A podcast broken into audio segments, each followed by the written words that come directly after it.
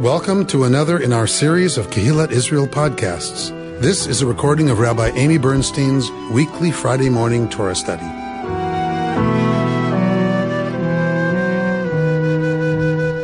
We are in Parshat Behar this morning, so we are at Leviticus 25 1.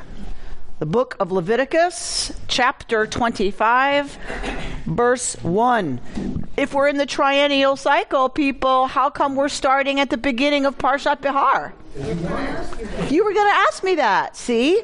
These are my people who have been learning because I'm a rabbi. I start where I want. That's one explanation. That is a viable explanation. The rabbi starts where she wants. Why else might it be that if we're in the third re- year of the triennial division, we're starting at the beginning of the parsha? It's a short parsha. It's a short parsha. That is part of the answer as well, uh, Pam. The reason is because uh, we are in a leap year. We have a second Adar. Generally, Parshat Behar is read with Parshat Bechukotai. So it's usually referenced, and my bar mitzvah kids can never pronounce it, Behar Bechukotai is their Torah portion because it is stuck together. We added a month of Adar, a second Adar in leap year, yes? To rectify the calendars. The Passover doesn't wind up in the summer. So that means we pull, we have four extra Shabbatot. So we pull those two Parshiot apart and read one each Shabbat this week and next week.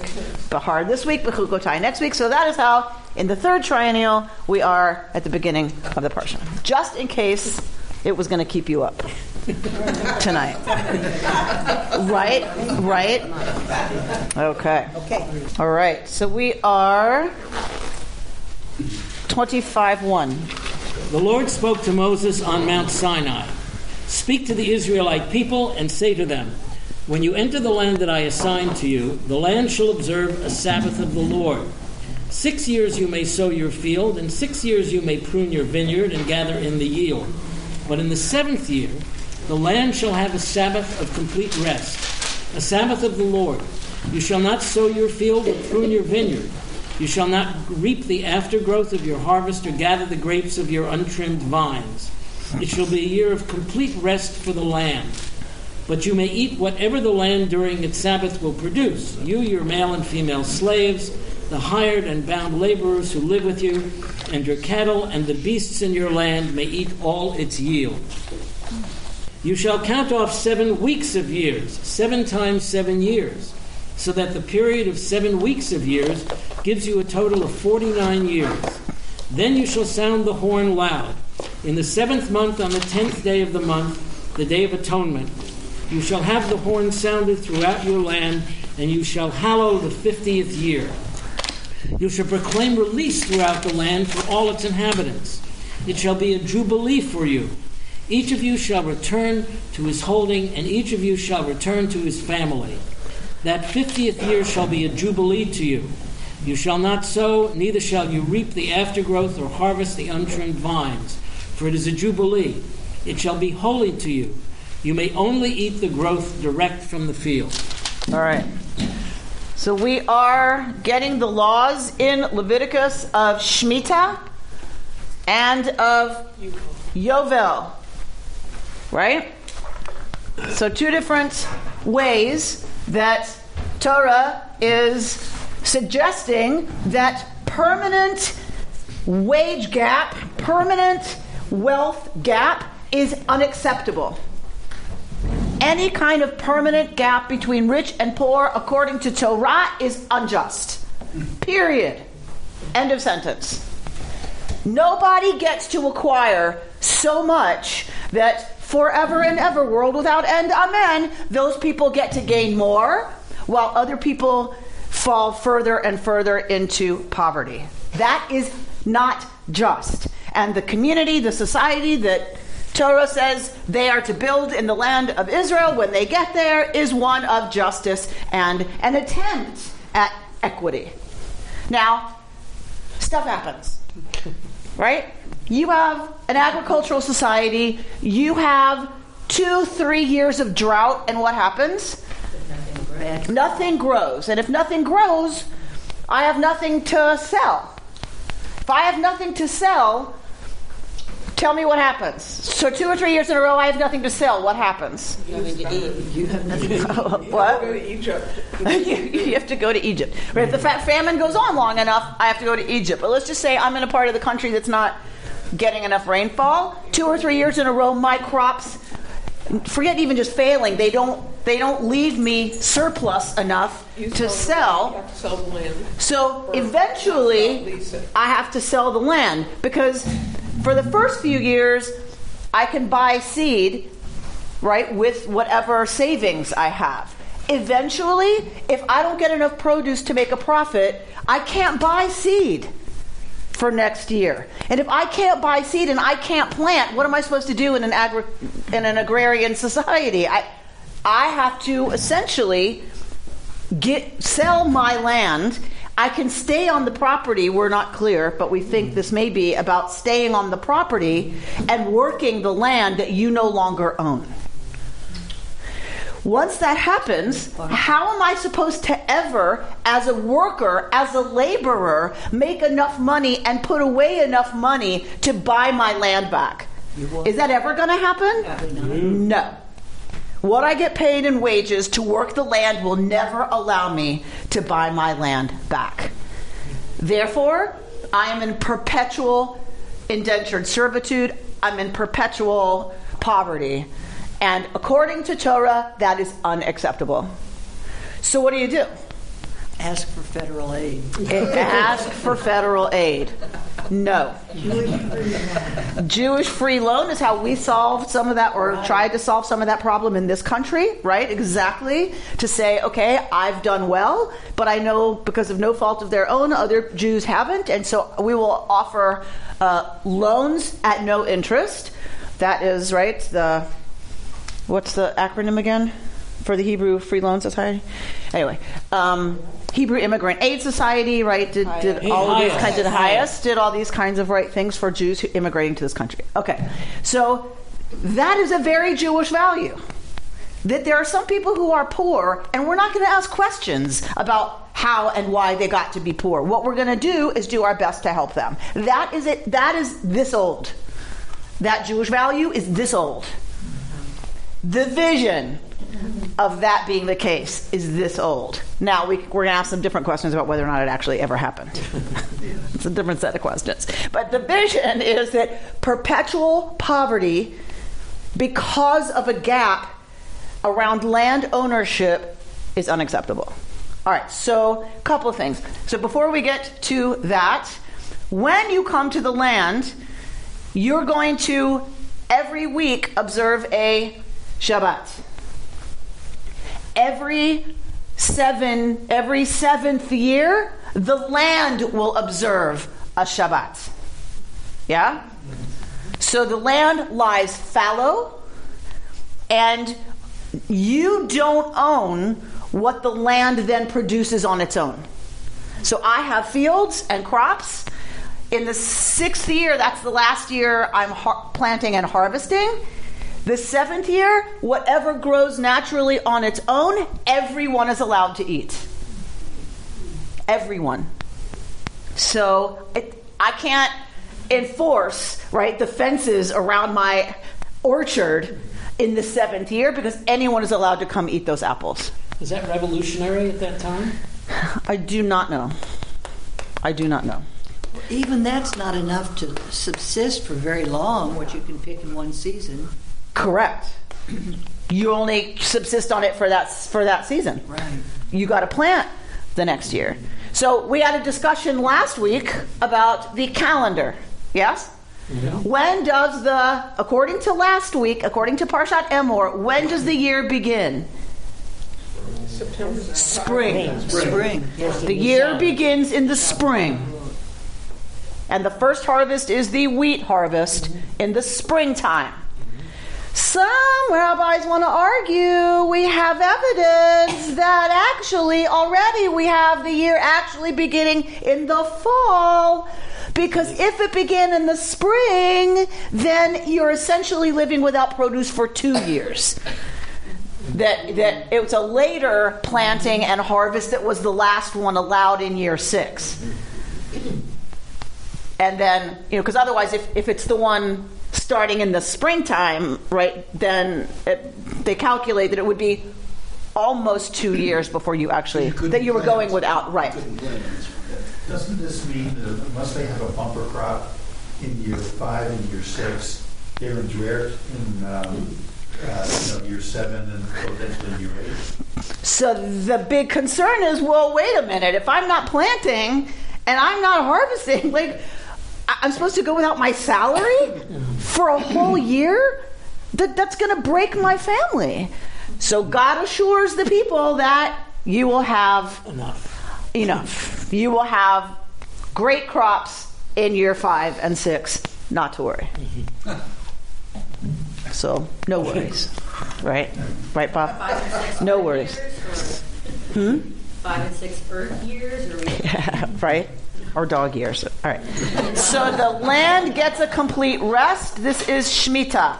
So, wh- what is the point of giving the land a Shabbat? Why, why is that part of building an ethical and just society?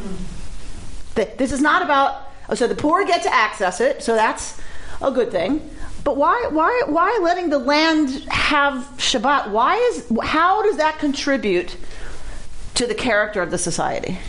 At least you think it's your land. Ha. Lest you think once I get there and they parcel out the land, it belongs to me.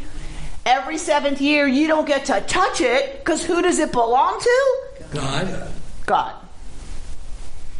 I might say to itself. it doesn't belong to you, it belongs to itself. You get to use it. Just like you get to manipulate the world for six days, one day, you accept things as they are. So it is with the land. You get to manipulate it and do what you want with it for six years, and then one year, you let it be. It's not yours. Isn't there a parallel to the human body, to the idea of the human body, that our bodies don't belong to us either? And time doesn't belong to us. Right? Nothing belongs to us. Nothing. Which is the whole spiritual practice of reorientation that happens every seventh day. Oh, right. This time doesn't belong to me to decide what I get to do with it. That I'm going to take six more accounts. You don't get to, you, it doesn't belong to you. Yeah? It's also part of the sabbatical process in universities. You get a seventh year to recuperate and rebuild. Right. But in that case, I don't know that it doesn't belong to you. I think in that case, actually, it's the other way. I've earned, I've earned this year of, of sabbatical. It's mine, and I'm going to go learn how to train dolphins, or which one of my rabbinical school class colleagues did on his sabbatical. And I was very jealous because I chose to serve a Reform synagogue in Haifa, and he was training dolphins. I'm like, why didn't I think of that? I'm doing rabbi work, and he's training dolphins. When am I ever going to get to train dolphins for six months? Oh, thank you, Sarah. And that would probably be a much easier job if those people weren't Jewish. You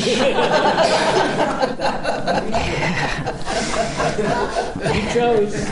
right, you're right? Oh, God help me. All right. That's true. Number, right, verse 8. וספרת לך שבע שבתות שנים, שבע שנים, שבע פעמים. You shall count off seven weeks of years. Seven times seven years. So that the period of seven weeks of years gives you a total of 49 years, right? Seven sets of seven years is 49 years. Then what's going to happen? Verse 9. ועברת שופר תרועה בחודש השביעי בעשור לחודש, ביום הכיפורים. We read about this last week, didn't we? We have at the beginning of the of the Chodesh Hashvi'i in the seventh month. On the first day of that month, what happens? Yom Teruah, we sound Yom Truah. We sound The shofar. the shof- We sound a horn, right? We sound a horn on the first day of the seventh month. In the fiftieth year, in that month, you're going to have Yom Truah, the first day of that month. Now we call it, of course, Rosh Hashanah. But here it's the seventh month because the year begins in the spring. So the seventh month, the first day of the month, you're going to have Truah, you're going to have a blast of the horn, and then on Yom HaKippurim, what's going to happen? We're to get, you're to sound the shofar Truah. You're to sound Truah again. So that means you're allowed to sound the shofar on Yom Kippur that year, which the ra- Of course. which normally we're not allowed to do Bert. for other reasons. You silly, silly man. So we. there was no prohibition against carrying on Oh, Yom okay. Kippur in biblical times. Shh! Don't don't tell that to the rabbi. But there was no prohibitions on Yom Kippur. Okay. Uh, you're just not allowed to work. How do the rabbis define the work that we refrain from? Do you know?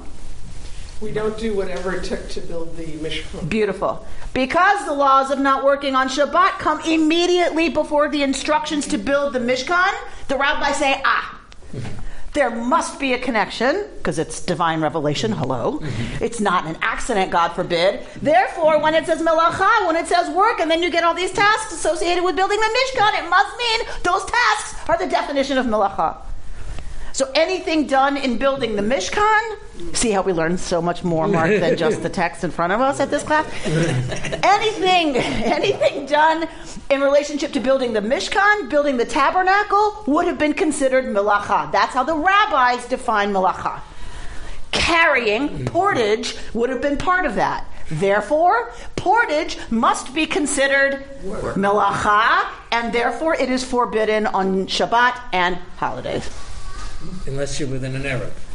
Unless you're within a courtyard. Correct. Where does that come from? What? The eruv got bigger and bigger. That that the law says you can carry within your courtyard because it's not portage. Right? You're not carrying it somewhere else as work. It's in your own backyard. You're doing your life. If I'm going to serve Shabbat lunch, I have to carry the pot. The women have to carry the pot from the kitchen to where I'm serving. So you can't outlaw all carrying. So how do they define carrying as malacha? When is carrying malacha? When it's outside of your your um, But didn't but didn't the courtyard now it's Courtyard. become greatly expanded. Now, it's whole cities have Right. this nice little wire around it on posts so that people can carry within that neighborhood or within that town. Because only Jews come up with laws and then ways around the laws. Only Jews do that as a sport. As a sport. All right, a sacred sport. All right, wait, we got off track. Where was I? Huh? Thank you, Richard. Verse 8. Okay, so we're counting off seven sets of seven years. That gives us 49. In the 50th year, we have Yovel. Yeah? And what is Yovel in English? Jubilee. Jubilee.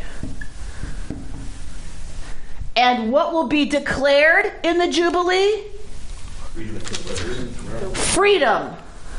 How's Torah talk about that? Dor.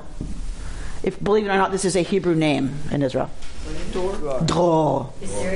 Seriously. D R O R. Dror. It's a horrible name. It's a horrible name. So what is going to be proclaimed is dror, release. Release throughout your land. So Yom Kippur, another shofar blast to proclaim that it is Yovel. It is the Jubilee. And dror is proclaimed throughout the land. Okay. Do you know where we are relative to the Jubilee year right now? I do not. But it's not this year.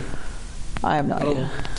I, w- I think I would have heard something if it was this year. The shofar, at least. Hmm? Hmm? Is it celebrated at all? I mean, is today, I don't know. I mean, the Orthodox community? They know when it's Shemitah. They know when it's the seventh year, but it became financially impossible to enact in the land of Israel this idea of But ceasing no all. or no commemoration? I don't know. Yeah. I don't know. Um, all right. You shall reclaim, you, reclaim. You shall proclaim release throughout the land for all its inhabitants, and shall be a jubilee for you. I'm at verse ten. Each of you shall return to your holding, and each of you return to your family.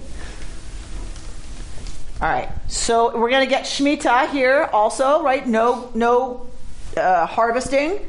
You leave the land alone. So it's a big Shabbat for the land. But what else happens? What is so? What is the release? What is the dror about? Pam, You release your workers and you go return to your land. Well, do you own the land at, at that time? so the release is for bound laborers and the land. That's the that's who and what gets released.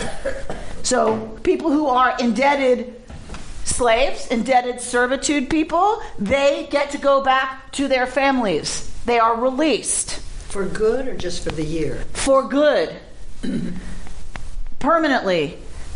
It, their status changes at Yovel. At the Yovel, they are no longer slaves or you know indebted servants. Same with the land. The land experiences dror and goes back to its original owners. Oh, What do you mean?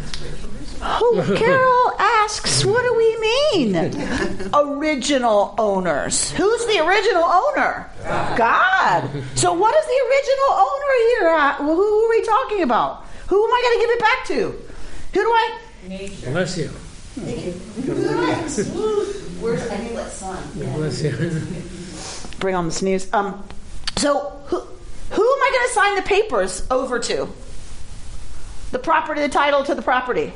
I can't sign it over to God, obviously. It's the member of the tribe that, the descendants of the members of the tribe that were assigned that part of the Oh, right. There was a parceling out of the land when they got there.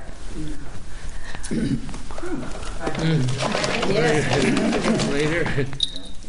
A lot later. Right? So remember, this is not linear history, right? Right? This is written long after there's an understanding of tribal land. This is written long after they've been living on the land as tribes, yes? Okay. So the land goes back to its original owner. Who's the original owner? Descendants of the people who were given the land at the conquest. By God. Which conquest? We entered the The one that. Never. Really happened.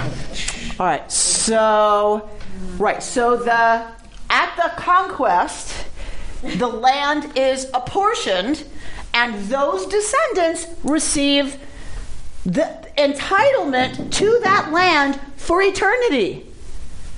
That was considered fair.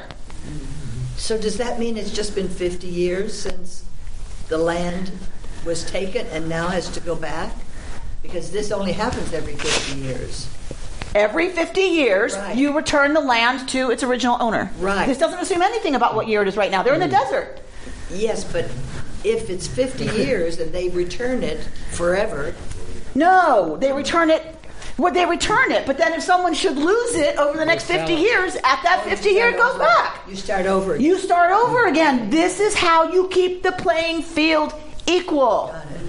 That I may do well, and it may be most of my lifetime. I mean, I'm 54, right? Mm-hmm. So it mo- may be most of my lifetime that w- my family enjoys access to this land. But after those 50 years, it resets.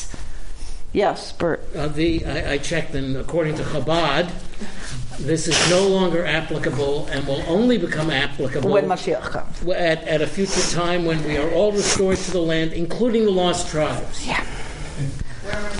There you go. if we can find them. Glad that you looked at that. So we don't need to worry about it, We don't need to worry about it. and that's why you didn't know. If they released all the laborers, where Right. Why do they need new laborers? They don't have anything. They don't have any land. Yeah. Oh. This, this creates a real problem. If the land if the land reverts back to its original owners, the original owners work the land and hire laborers. Because they don't have jobs either. Hmm? Because laborers wouldn't have jobs either. Right? Everybody goes back to their ancestral holdings, and then you can hire people to work your land. Carol, why does this cause a problem? Well, you're out. You're out of a job. Yeah, I mean, pretty much, and you're out of uh, housing, and you're out of everything, and you have a family. And what do you do? What do you do? Did you just say steal money from someone else, Linda Scheibel? I didn't think so. Oh my Did goodness. this ever happen? Do we know? So, to Or Carol's point, most likely this never happened. Oh, okay. Most likely, this was the vision, vision. This is the ideal written by people who never enacted it. Yeah, 'cause I suppose if you like try to play it out, how might it actually work in a, in a real society? Let's say that I'm that I'm descended from the tribe of Reuben. Reuben got some land, right? Or the tribe of Reuben got some land, right? So, and then I decide that I I don't want to. That's not where I, I'm meant to be. I want to be a merchant in Jerusalem. So you know, so I create a, a little shop in Jerusalem and I do my stuff. And then the Jubilee year comes along, and now I have to go back to the to the land. I, my shop is gone. I don't want to be a farmer. Now what do I do? So I guess it's, as a practical matter, this doesn't work. Take all the numbers of sacrifices we see happening at the Mishkan. That doesn't work either. that doesn't work either. An imaginary system that might have been lovely, but if you add up all the bulls it required to make all those sacrifices at the tabernacle, there's no way they, that any population could have supported that many bulls in the middle of nowhere. I think there is a logical disconnect because in the year of the Yovel, um, you are creating a new underclass because all of a sudden they go up, and, and this isn't a situation where uh, this Parshas is trying to say everything is equal, but you put people. It's, it's kind of like Zimbabwe, where people came off the land and you know just were in trouble. So uh, I, I don't see um, any situation where this is this is even fair. Right. So in, in its ideal, it's fair because the, those underclass people are descendants of some tribe and some clan in that tribe. Therefore, they would revert to their original allotment of land, like in, in the ideal. But you know, in the practical, right? What does it actually do? It, it creates complete instability, right, and chaos. Yeah, but the thought, I, I think I get the thought, which was that at that time, the real, I mean, there were only two stocks of value I can think of. One would have been farm animals, and the other was the land. So the concept is that if the only, that was at that time. Now we have other stocks of value, but that was sort of the situation then. That was where all your, the wealth was. So it's saying every 50 years we need to level the amount of wealth per person. Yes. So I, I would That's add one category of stock, and that is human Oh, yes. labor. Yeah, human right? labor. So land, pastoral animals, and human labor. Wasn't Yeah. So yes, it was a way to completely revert back to the original at the time of the you know gaining of the land. Forget about who we kicked off mm-hmm. the land to make it Reuven's, or, right, or Shimon's, right? Forget about who we kicked off to take it, but we took it because it was given to us by God. And so when we took it, um, then it's an attempt to say whatever's happened between then and 50 years, we're going to take care of it. We're going to level the playing field so that the gap just never gets so big that it is insurmountable. Well, has that ever happened either? George? Well, the current analogy is a 90, 90% inheritance tax. It doesn't go to the poor, but goes to the government, which ultimately be, it's taken from the rich. Exactly. This is exactly the same idea that the wealthy, rather than pass all of that wealth down to the next generation who will have even more wealth because they'll have even more interest and even more stocks and even more, right? So the idea, yes, is that you tax the transfer of that money from one generation to the next. That money goes to the government, who is the one to take care of the people who are left at the bottom side of that completely unequal ratio, right? Ratio of, of wealth. So this is who who who who's writing this? Who what source is this? What what are our sources for all the Torah material? What are our sources? Somebody tell me. Priestly. P. Y J. Who else? Come on. Huh? The Elohist. One more. D. Okay. So, our source material for the Torah the Yahwist, the Elohist, the priestly source, and the Deuteronomist. Guess how many of them address, you don't get to answer. Guess how many of them address this business? None. Ah. Actually, Oh, all. three of them. They do. I'm not sure if it's J or E. But yes. Address the Shemitah and all. And how do they address it differently? Oh, funny you should ask. Plant. Plant. Exodus 23. Keep your finger at Leviticus 25. Flip back to Exodus 23.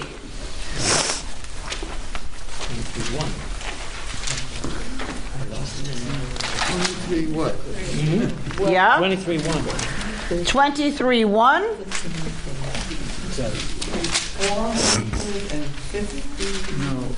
No, No.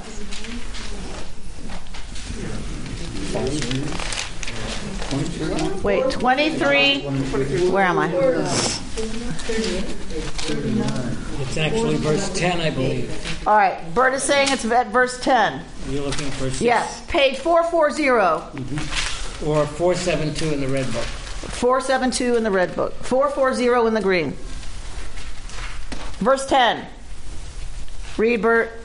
Six years you shall sow your land and gather in its yield, but in the seventh you shall let it rest and lie fallow. Let the needy among your people eat of it, and what they leave let the wild beasts eat. You shall do the same with your vineyards and your olive groves. Go on. Six days you shall do your work, but on the seventh day you shall cease from labor, in order that your ox and your ass may rest, and that your bondman and the stranger may be refreshed. Okay, so we get Shemitah, yes, and we get so we get Shabbat for the land, no tilling and harvesting, and we get what do you call it? Um, a seventh day of rest, a Shabbat for us, and for the animals, and for the laborers, right? And the Ger Toshav, someone who's living among you, even if they are not Israelite, they get Shabbat. All right, what is our D source, Bert? Keep your finger at Leviticus 25. and what is our D source? It's right up there, 15.1. You want me to turn around? 15:1. Okay. Oh, sorry. Deuteronomy 15:1. See, if you were a biblical scholar, you'd be doing this all the time, people. And if you had a scroll, it would take you a long time. Right?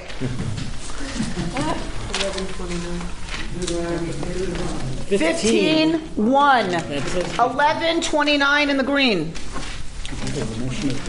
And uh, it's like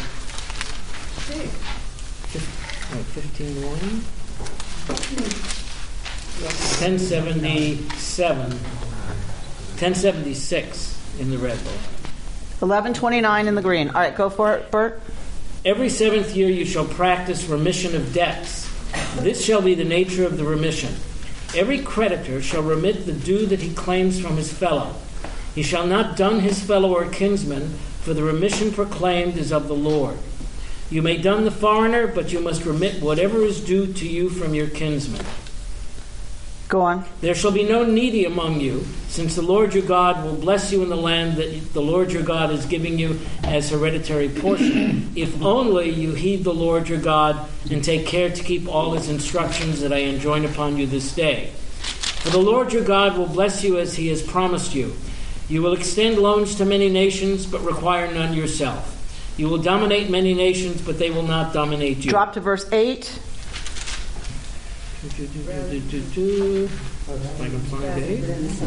Patoach tiftach. Seven. You must. Oh, I see nine. I don't see. Ah, rather you must open your hand and lend him sufficient for whatever he needs. Beware lest you harbor the base thought, the seventh year, the year of remission, is approaching, so that you are mean to your needy kinsman and give him nothing. He will cry out to the Lord against you, and you will incur guilt. Give to him readily, and have no regrets when you do so, for in return the Lord your God will bless you in all your efforts and in all your undertakings. See, Bob? It's going to be okay. For there will never cease there will never cease to be needy ones in your land, which is why I command you, open your hand to the poor and needy kinsmen in your land. All right, we're not going to go there now, but that's that's interesting that verse 4 says there shall be no needy among you because God's going to take care of you. And what did we just read? There will always be There will always be needy among you. Oh. But that's, but that's because that verse, uh, the condition is that uh, you have to heed all of God's instructions for there to be no needy, no needy. So what are you suggesting, Richard? That the authors were saying there'll be no needy as long as you follow God's commandments, but of course we're not following God's commandments, therefore there's always going to be needy among us? That's pretty depressing. Well, that's why the judges and the prophets say, Okay. or, or, or that they were needy and it's needy because we did wrong. I'm just saying, to write, there will never be needy among you, blah, blah, blah, blah, blah, blah, blah, and then there will always be needy among I mean, why start with the first one? I mean, why? The, let the prophet say that. Why am I writing that if I know we're not following it and there's always going to be needy? Why am I going to write the first part? What was going on? Mm-hmm. What, They- it- I mean, they- but then, then they- just they say knew- there's they always going to be needy problem, among at you and they- deal with it, rather than there's never going to be needy among you, except there is. Yeah. Okay, so But it does make sense. I mean, to you maybe. well, they're they're just but that's what you know they don't say don't do they, when they say don't do something, it's because people. But that I understand.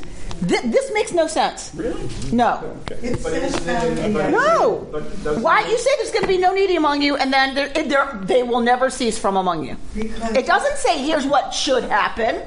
It says there won't be any, except there will be forever.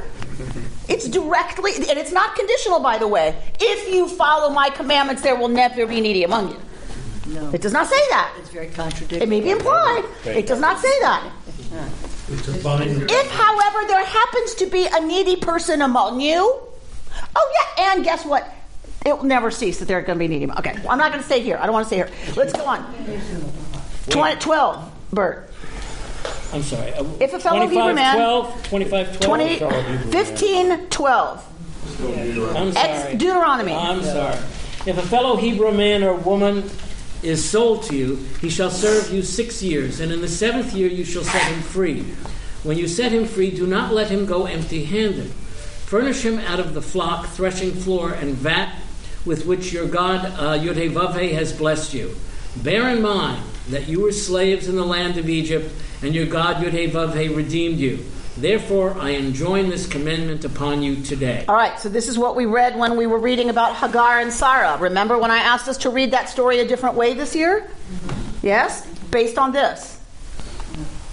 That she's that Hagar was actually being set free, which is why she's being given provisions because you can't set a slave free without providing for them. All right, but I don't want to stay there either. So, um, so what does this text say? What does the Deuteronomist say? If you are sold a slave, how long are you allowed to own that slave? Six years. Six Years. years. On the seventh year, the slave goes free. All right, we have three sources dealing with the idea of a release for the land. All three provide for a, a rest for the land. It's only in P and D that we see the idea of human beings also experiencing this release. Yeah? All right.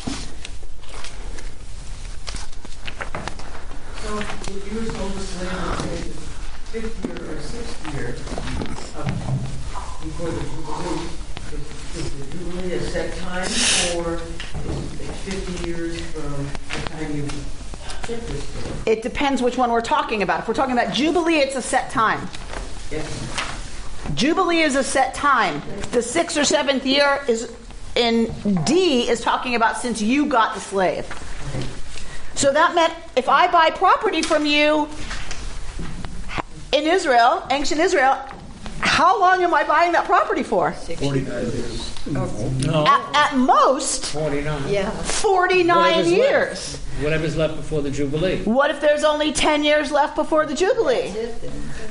That's it then. Buying it. Well, how is that fair? That I'm going to pay the same price for that land as somebody else who gets 49 years, but I'm only getting 10 years? I'm going to pay the same. They Ha ha ha ha price. David is a businessman. Prorated.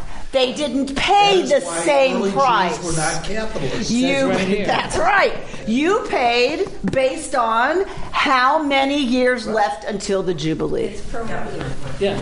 What's interesting to me is, is this whole story being put in in three different ways with some similarities when it probably never happened, has never happened, and why is it there except is it only to say you have to treat humanity with more equity? Yes, and I think the I think Shemitah, they believe actually a form of Shemitah would have happened. You know, Sort of like crop rotation. You know, like you let you let as a good practice, You you let the land lie fallow in order for the nutrients and everything to build back up, so you don't strip the land, right? So, um, so that was that would have been good practice, but good Israelite practice would have been to put a theological explanation on top of that. It's good farming practice Uh, yeah. still. No, really really that far-fetched. So if you think about tribal land in California, you can't buy it. You can lease it for 99 years. So, you know, it's, not- when you think about it from a tribal point of view, And if you think that this is written by a collection of tribes, a federation of tribes, it makes sense as not just a prescription by God, but as a treaty. Ruvain may get too big for Ruvain's britches and start taking land from Shimon, right? Because Shimon has a couple of crop failures or does something stupid with their money, and now Ruvain has Shimon's property as well. It works to protect tribal control over tribal lands. We have to remember the ancient Israelites were a confederation of tribes. It was not a people before that right? We keep buying this as history. This is not history. This is mythic history. What really happened is a loose confederation of 12 tribes would come together when there was an emergency. And then they went back to their territorial homelands and didn't deal with each other except through negotiations, right? It's under David that we see those 12 tribes become a nation state. Now you need a national identity. Hence, J and E get put together. Right, I've lost some people already, but it's okay. I'll just keep saying it. Because those of you who've been learning with me for nine years, get this on some level, yes? That was that was repetition for you. So just don't worry. Just come for another nine years, Mark, and it'll all make sense. I promise. But take the seventh year. It's really written in the third person, so there's some over, you know, somebody telling what A God narrator. said. People said, but it was written in the third person. And it's like we learned when we were in in New Mexico, for example. The, the, uh, Pueblos, they have their own little places, but they come together as a federation, operating in the same way. Yes. Yes. All right. So This is not, I, I will say it. I'm going to turn off my microphone maybe, but I will say no. I will say so that nobody else hears um, outside this room. Um, this is not one of the most exciting Torah portions for me. So when that happens, and I need to come teach y'all for an hour, um, I'm like, well, what could be one of the more radical reads on this, right? And so I go to books like Torah Queeries, a queer reading of Torah. This is a collection of commentary on each of the parshiot from a queer perspective. Right? So let's see what a queer perspective of the Jubilee might be. And you're thinking to yourself, I do not know where that's going to go. So um, this is Dr. Rabbi Jacob Staub, a beloved teacher of ours at uh, RRC. His specialty is uh, the medieval year. He teaches. He's the core teacher for the medieval year. He knows medieval poetry backwards and forwards. He knows the history of you know the conquest by Islam. He knows everything about the medieval period. Like it's ridiculous. Um, and he's an amazing human being. An amazing human being. So um, let's look at what Rabbi Dr. Jacob Staub has to say about Parshat Behar. So let's look at the quote he brings. Usually, I told you, I think I told you, I hate quotes at the beginning of chapters. I hate them. I think they're st- whatever. So I don't know why people feel they need to do that. But he actually references this quote later. So let's look at it. When Moses broke the sacred tablets on Sinai, the rich picked the pieces carved with adultery and kill and theft, and the poor got only don't, don't, don't. I know it's no, no, no here, but right, the, the, the essence is like low, no, you shall not is the right, don't is the meaning of no there. No adultery means don't commit adultery. All right, so that's what the poor got. All right, I love that because and it does go right with this whole idea. All right, the queer perspective questions all norms. Not only norms of gender role and definition or sexual orientation, but all norms. From a queer perspective, norms are human attempts to simplify, classify, and regulate the complexities of reality. Reality, however, is inevitably messier than the categories we impose. There are always exceptions that do not conform to our classifications. The establishment of norms of any kind, therefore, is a process that essentially and inevitably excludes and pushes difference to the periphery, forcing diversity to mold itself into preset categories and condemning that which does not fit in. It is inherently oppressive. All right? I think most of us can agree with at least most of what Jacob is saying here. Yeah, that a queer perspective questions all categorization of human being and says we're just too complex to stick into a box. Neat category. So that it's always messier, and somebody in that classification system is always going to be pushed to a place where they don't belong because they're going to get defined as something that they don't necessarily want to be defined as. All right. Among the most pervasive of normative assumptions that a queer perspective challenges is that hierarchy is natural and inevitable. Economic hierarchy, social class distinctions, hierarchies of power. We are encouraged to assume that the state of inequity is built into reality. Some people are always wealthier than others. We can upend the current hierarchy, but when we do, the new order will itself be hierarchically ordered. Parshat Behar calls this assumption into question. It is a powerful text on which we can ground the queer perspective because it subverts the legitimacy of class distinctions. Leviticus 25, the first chapter of Behar, contains the only regulations in the Torah about land tenure and the rights of landowners to sell or mortgage their land.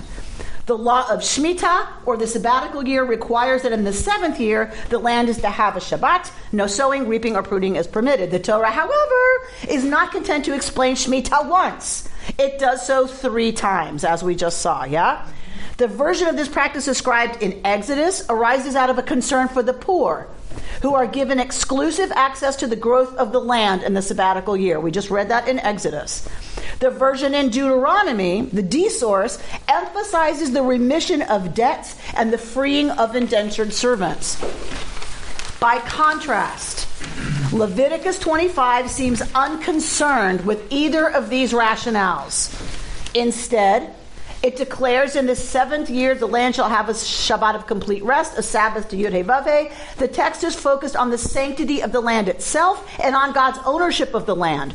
We are to let the land rest as a periodic reminder that it does not belong to us. Rather, it is ours temporarily as an achuzah, a long-term lease. Yeah? There is significant evidence that the Shemitah year was observed in ancient Israel. There is little evidence, however, for the observance of the ritual of land tenure, the Yovel, the Jubilee year, which is mentioned only here. All right, drop down to the practice of the Shemitah. The practice of the Shemitah and Yovel years reflects an extraordinary concern of the Torah to attend to the needs of the poor and to prevent excessive class distinctions.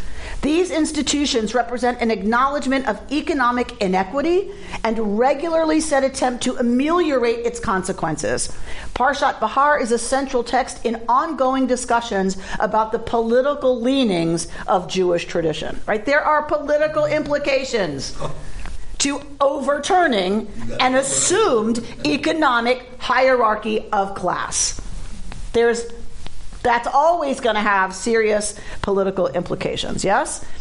All right. Then there's some. He's talking about disagreeing about you know uh, interpretations. Um, drop down to Parshat Behar.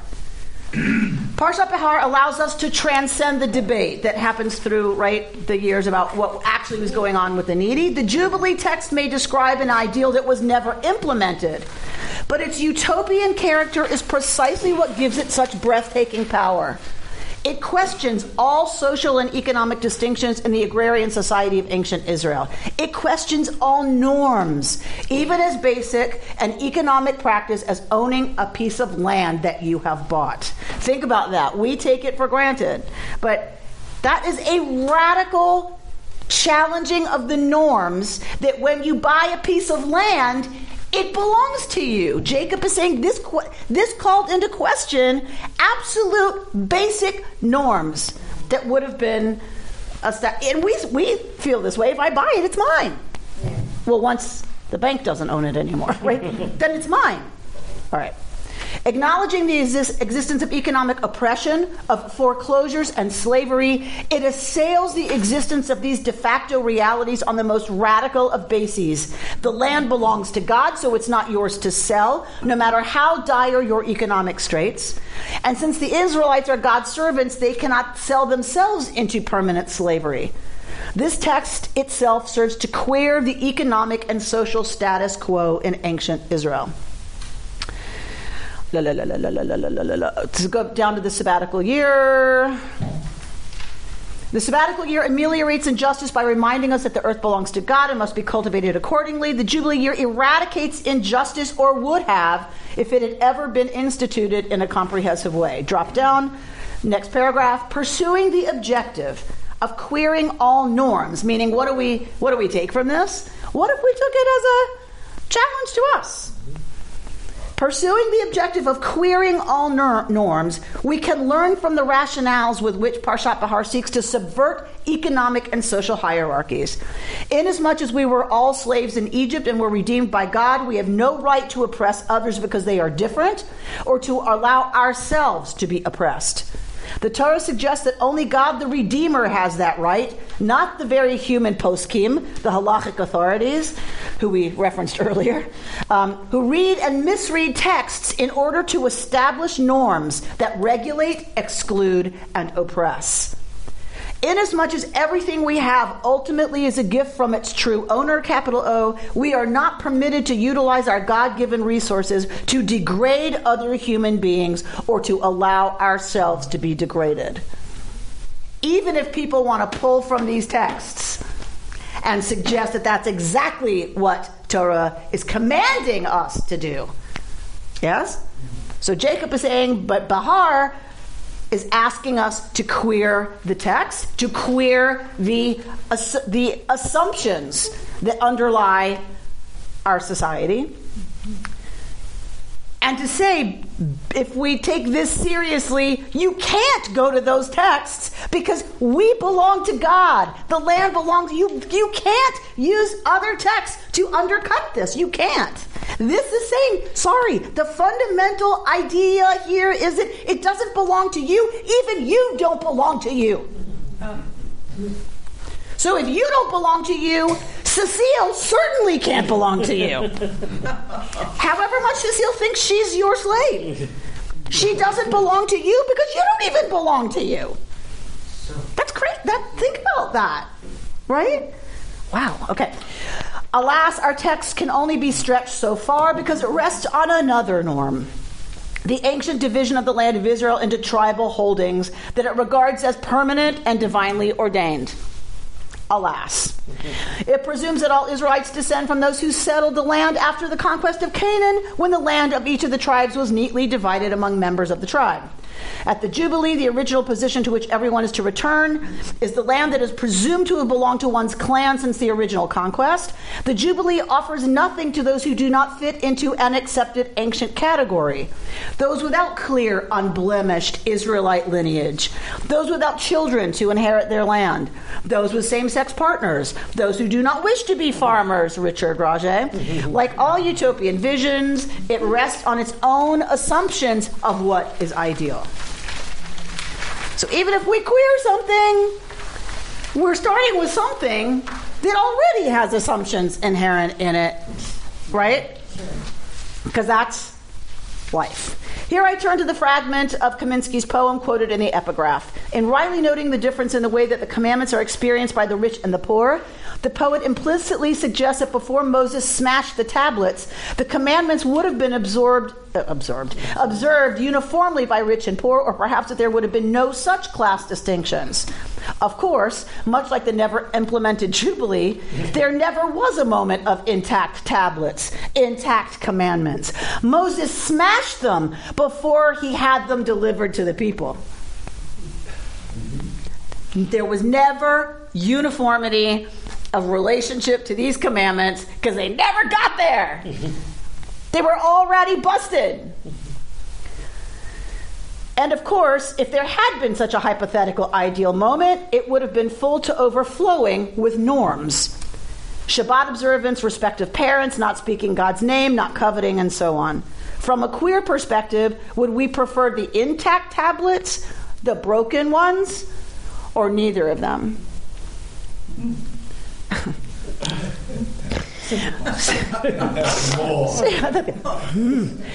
Surprisingly, the rabbinic answer to this question is both of them.